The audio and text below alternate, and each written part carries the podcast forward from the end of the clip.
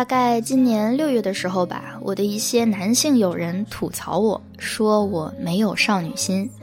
正好那段时间我在知乎上看到一个问题是什么叫做少女心，于是就顺便好奇了一下，点了进去。从字面意思来看，少女心大概就意味着普遍认可的少女应该有的模样。我翻了一下知乎上的答案，大部分都是从这个词的刻板印象入手的。如果要用一句话概括，或许就像歌德在《少年维特之烦恼》里写过的那样：“哪个少女不怀春？”按照这样的设定，符合标准的少女们都应该拥有一场惊天动地的暗恋。要有随时随地都能因害羞而泛起粉红色的脸蛋儿，要有干净清澈到像温柔的小鹿一样的眼神。他们总会和其他的一些词语意象进行捆绑销售，比如四月，比如春草，比如咬下唇，比如剪刀手。他们往往在言情小说和动漫作品里前赴后继地担纲着女主角，向这个世界兜售他们的价值体系，招募一个能骑着白马来接他们的王子，并且时刻准备着要让哪个藏在角落里的骑士迎接一场盛大的怦然心动。这样一番对于少女心的描述，确实很容易让人迅速勾勒出一个典型的少女的形象，但是。这样的形象却又是面目模糊的，甚至还有一些平庸和单调，至少不能打动我。在我心目中，那些真正出类拔萃的、超凡脱俗的女孩，总会有让人意想不到的方式来重新定义“少女”二字。她们身上往往都具有一种普遍气质，那种。不满足于仅仅成为一个少女的张力，或者说不屑于仅仅成为一个少女的霸气，然而他们的一举一动却又分明让你觉得这种感染力是别的年龄阶段和别的性别都无法达成的，唯有少女才能做到。理想的少女是不需要少女心的。我说出这番话的时候。眼前浮现的是一张清晰而生动的脸，那就是周迅。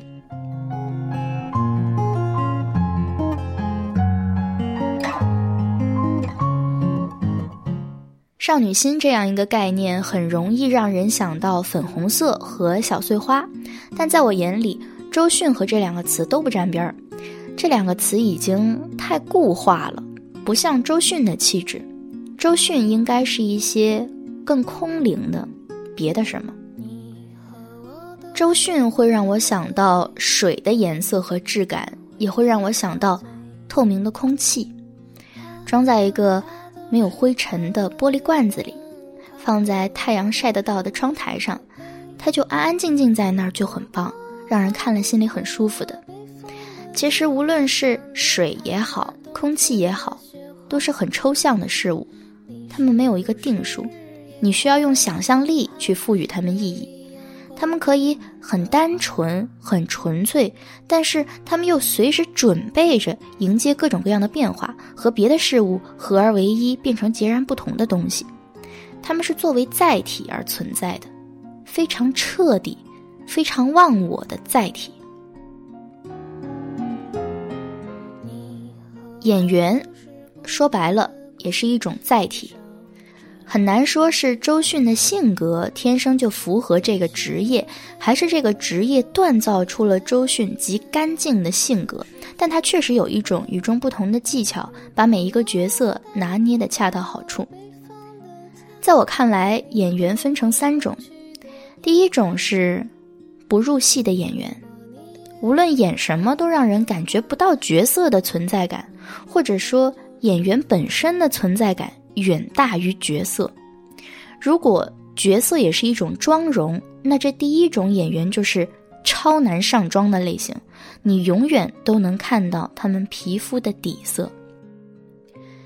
第二种是入戏快、出戏也快的演员，演什么都像，但同时又拎得很轻，甚至会让你感觉到角色和演员本人是相去甚远的类型。让人不得不佩服他们的控制力和技巧，简直像川剧变脸。他们担起一个角色，就像是贴上一张面具，可以完全覆盖掉自己的底色。周迅属于第三种，人戏不分，他也演什么都像，但是你在他身上看不到角色和演员的明显分野，他没有所谓的表色和底色，他就只有一层。你回头看看他演过的所有角色，会很神奇的发现，每一个角色虽然各自不同，却又无一例外的都很像周迅。所以我说，周迅像水，像空气，他不介意用整个身体、整个生命去成为一个角色，是成为，不是模仿。这是一种非常天真的疯狂，非常原始的勇敢。她不是少女心，她是比少女心还要年轻十几岁的赤子之心。检阅一下周迅所为人称道的经典角色，其实也都不太有少女心。我最早认识到周迅是《大明宫词》里面的小太平，然后就是《橘子红了》里面的秀禾。那段时间，我妈妈在看这两部电视剧，我就顺便瞄了两眼。我到高中的时候，因为李米的猜想而真正开始喜欢周迅，于是就去恶补他的其他早期作品。个人最喜欢的是《像雾像雨又像风》里的杜心雨。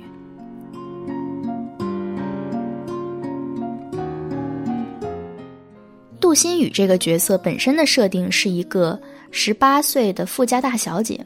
好像略略有点自闭症，所以平素是一副两眼放空、漫不经心的样子，也不怎么笑。后来杜心雨喜欢上一个钟表店的伙计陈子坤，那之后才开始有了笑容，整天阿坤哥哥、阿坤哥哥的叫，就是一个天真烂漫的小孩子的模样。有一段情节特别可爱。心雨想见阿坤哥哥，于是就把家里的钟弄坏，这样陈子坤就必须得过来修。折腾一两个回合，陈子坤觉得很奇怪，问：“怎么刚刚修好几天又坏了？”心雨就老老实实回答说：“你会修钟，我会把它弄坏。”陈子坤一听就不高兴了，语气有点冲，问心雨说：“这钟是你弄坏的？”心雨一点都不怵，语气里甚至还有几分理所当然的意思，说：“我都研究好几天了，才把它弄坏的，手都疼了。”陈子坤生气了，说：“你是不是有病啊？”心雨还是一副不紧不慢的样子，回答说：“你怎么知道我有病啊？”当时陈子坤正在谈着一场障碍重重的恋爱，整个人都很暴躁。于是心雨就和他说：“你要是娶不到方小姐，我就嫁给你呀。”语气淡定的像在说：“今天天气真好，我们出去放风筝吧。”就是这样一个完全不懂人情世故的角色。别说十八岁了，我觉得八岁都可能做不到这种一尘不染的状态。杜新宇表现出来的那种心理年龄，可能只有三岁，他什么都不懂。整个世界在他眼里都是崭新的、生机勃勃的。他喜欢一个人，可以喜欢的那么自然而然，他甚至都不在意他喜欢的人喜不喜欢他，一点扭捏作态都没有的，实在是难能可贵，太淳朴了。少女心是单纯不到这个程度的。更难能可贵的是，周迅演这个角色的时候已经二十五岁了。但是她的所有眼神、表情、动作、台词，却让你觉得他就是一个很小的孩子，小到可以随时对这个世界好奇，又随时对这个世界丧失兴趣。他有那种不着急长大的模样，那种不管世界在干什么，他都可以停下来自己在一边玩的模样，很动人。那个时期留下来的访谈资料不多，我印象最深的是周迅说。当时导演让他挑角色，他毫不犹豫就说要演杜心雨。戏拍完之后，他又为这个人物哭了一场。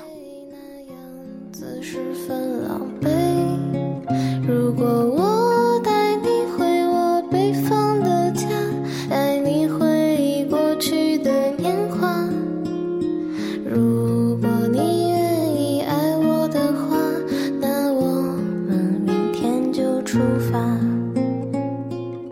雨之后四年，周迅又在电影《如果爱》里塑造了一个让人难以忘怀的角色——孙娜。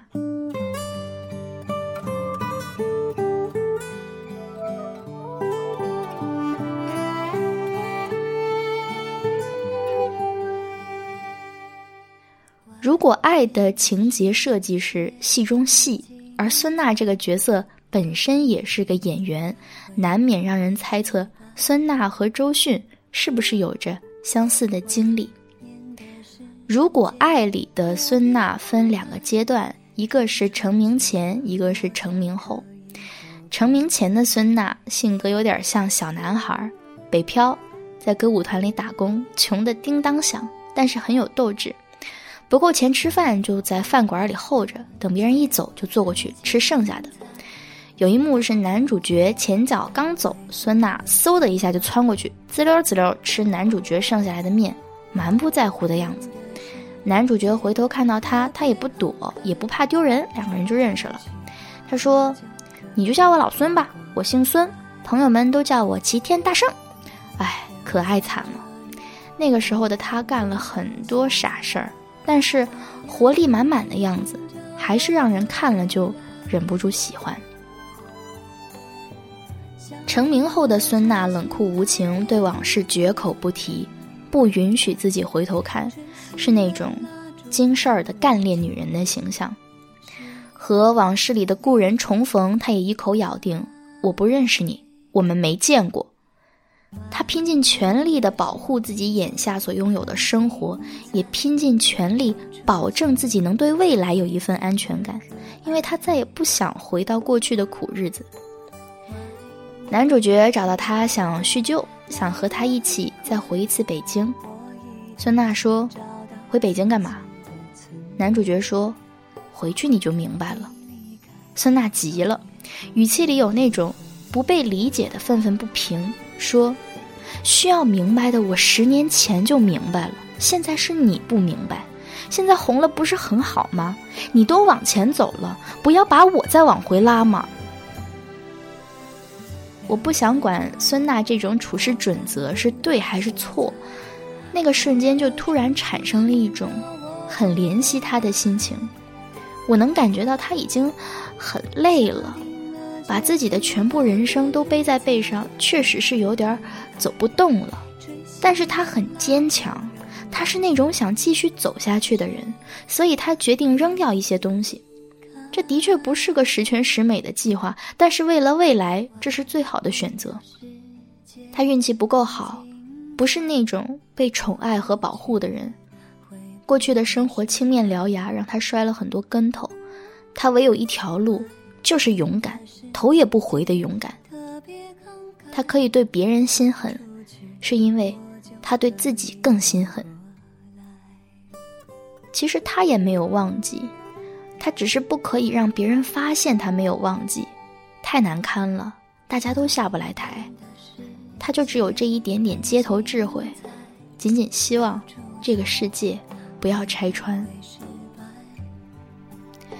如果说曾经那个杜心雨是永远都不着急的人，所以总是那么年轻，那孙娜就恰恰是个永远都在着急的人，所以总有一份领先于实际年龄的世故，甚至是疲惫。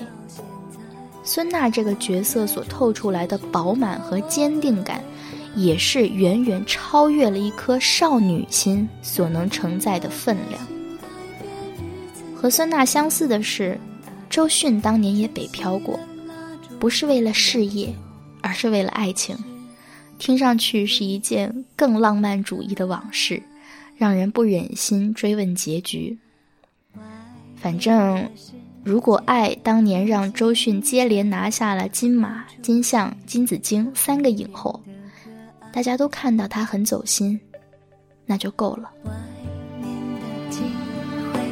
来得很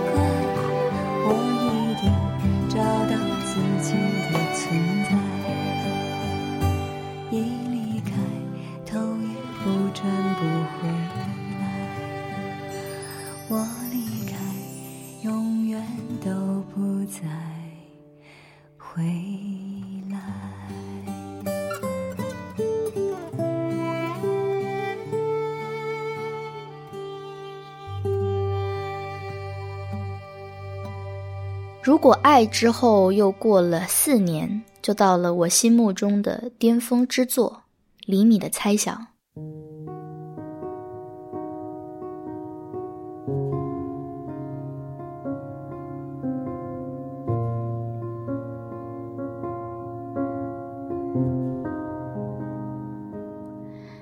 李米这个角色的经历，按说是个很苦情的设定。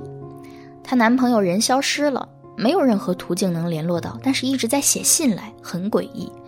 李米也不逃，他也不搬家，就在原地等，等了四年，等到了五十四封信。听起来很被动，但是李米这个角色实际上特别生猛。他是个开出租车的，第一个镜头就是叼着烟，坐在驾驶座上，跟乘客描述这个失踪的混蛋男朋友写的信。看起来也不像是为了寻求什么情感支持，就是一种自顾自的发泄，很潇洒、粗糙而且直白。他对乘客说：“知道我最想做什么吗？我最想做的，就是把他找出来，然后骂一句：‘你他妈怎么不去死啊！’完全没什么女性特质，整个状态像是一个暴躁、焦虑的中年男人。”还莫名透出来些光脚的不怕穿鞋的那种狠劲儿，让人忍不住想说：“呃，我敬你是条汉子。”比起杜心雨和孙娜，李米这个角色离少女心更远了。整个故事没有任何光鲜亮丽的标签，就是那种底层小人物的挣扎，情节很残酷的，现实扑面而来的感觉，就像碎玻璃渣溅到脸上一样。血淋淋的疼，哪里有余力去酝酿什么少女心满满的幻想？中间有一段让人特别心软的情节，是这个混蛋男朋友突然出现的部分。他带回来的是全新的身份，还有一个全新的女人。他们看起来都不认识李米，其他人都觉得是李米认错了吧？但是李米不死心。一直跟在那两个人后面，好像是一只小动物在用尽全身力量示威。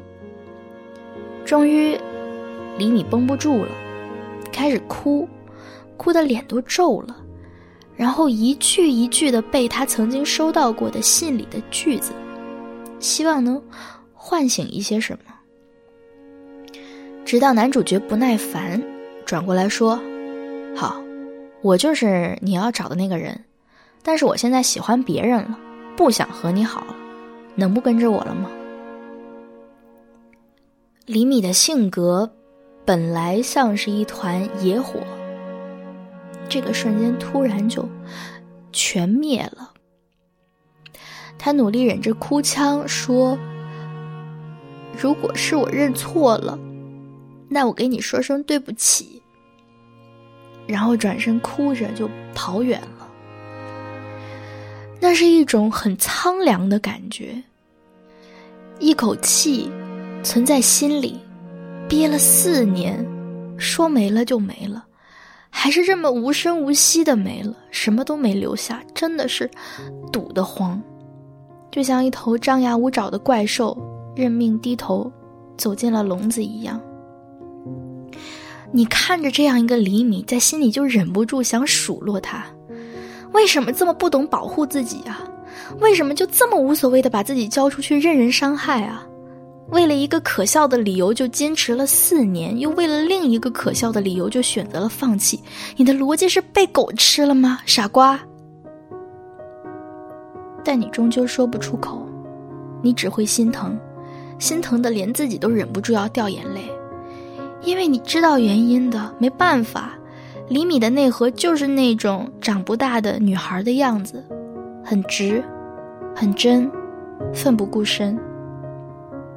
她不是个女人，她只是个女孩。后来周迅接受采访说，李米这个角色很轴，和他本人很不像，所以他就要很用力，很用力。演完都会有一种腿软的感觉，听起来云淡风轻的样子，好像那确实是一个别人的故事。但我更记得的是，片子拍到最后，有一场哭戏，导演喊停机了，周迅还是在出租车前面，一直哭，一直哭，怎么都停不住。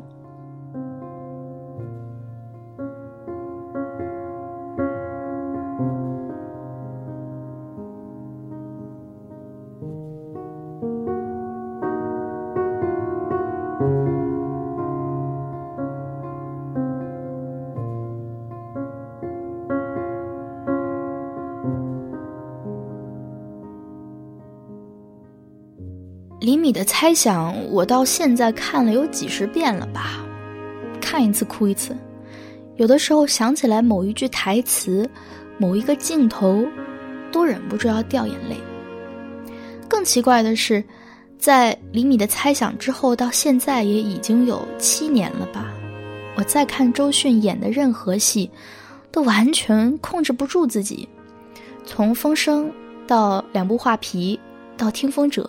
甚至到完全就是喜剧的撒娇女人最好命，我一看到她出现在屏幕上，看到她开始念台词，我眼泪就有种往外流的冲动，就觉得整个身体里的情绪汹涌澎湃到过载了。去年五月，《人物》杂志发了一篇周迅的专访，题目叫做《小姐，你有一张未婚妻的脸》。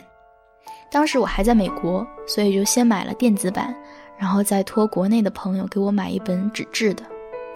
一边看就一边跟着笑啊、哭啊，跟神经病似的。周迅形容他和人交往的模式，就是他是一个小朋友，很喜欢另外一个小朋友，然后那个小朋友也必须得喜欢他。周迅喜欢说玩儿，形容一个人好，就说这人好玩儿。形容一个不熟悉的人，就说和他玩的时间不长。四月的时候，周迅和男友在机场里一直手牵着手，被记者问：“恋情还没公布，这样不会担心被拍到吗？”周迅困惑地说：“你跟这个人在一起，你不是对他全部认真的话，那跟他在一起干嘛？对他全部认真的话，拍到就拍到啊。”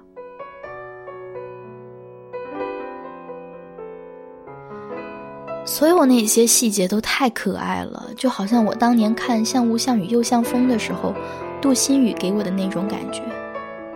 周迅四十岁了吗？完全不觉得呀。这么多年过去，她好像只是从三岁长到了五岁而已啊。我虽然很喜欢表达，但本质上还是一个言辞匮乏的人。遇上特别心动的人，立马就陷入兵荒马乱的状态，人生中所有学来的词藻和意象，通通都离我而去。你要我形容那个人有多好，要我形容我自己有多喜欢，我用尽全身力气也只能说得出，特别特别好，喜欢的不行了都。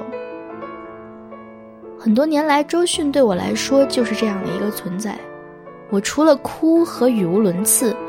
真的是，一点办法都没有。那到底是一种怎样的感情呢？在我心里，周迅就是一种活生生的、有血有肉的理想主义。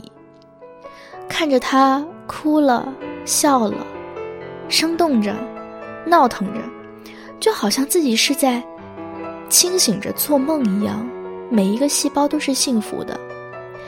他在那里，你就觉得这个世界有了声色，所以你也就自然而然的想融入到这样川流不息的声色中去，找到属于你的那一片乐土。我的某位写作教授曾经说过，每个人都需要一个 mentor。原谅我实在找不到一个贴合的中文翻译，但我知道周迅。就是我心目中的那个 mentor，从很多年前开始就是了。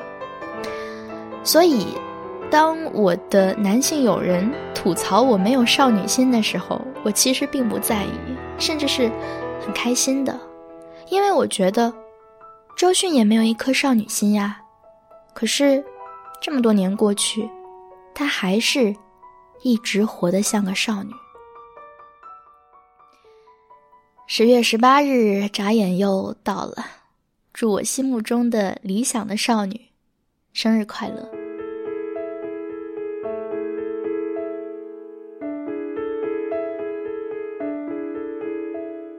这世界唯一的你，霸占了我所有表情，这是上天给我的奖励。在遥远星球的你，用你最独特的频率告诉我，世界美丽又干净。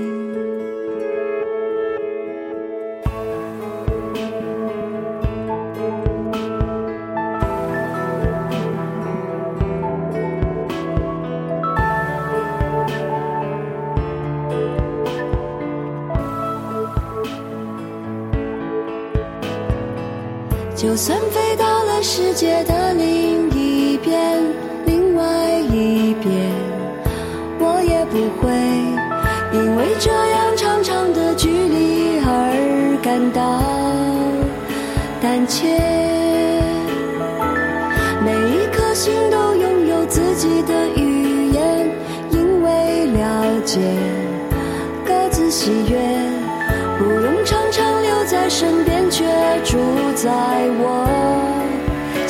心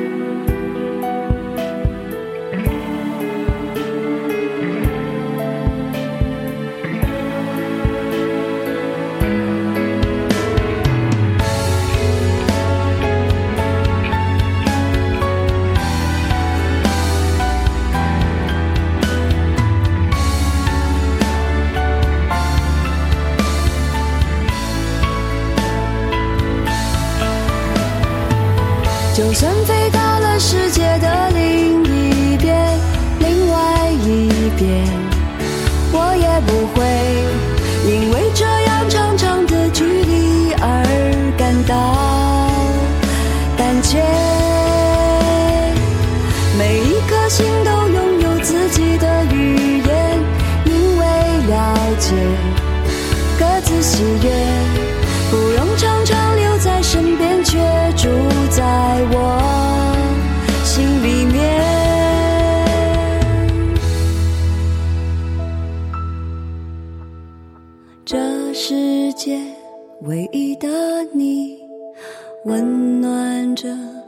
我不安的心。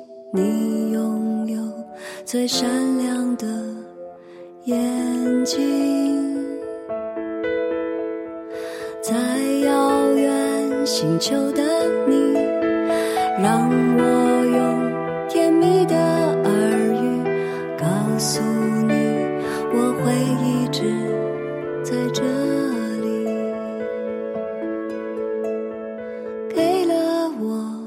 这世界唯一的你。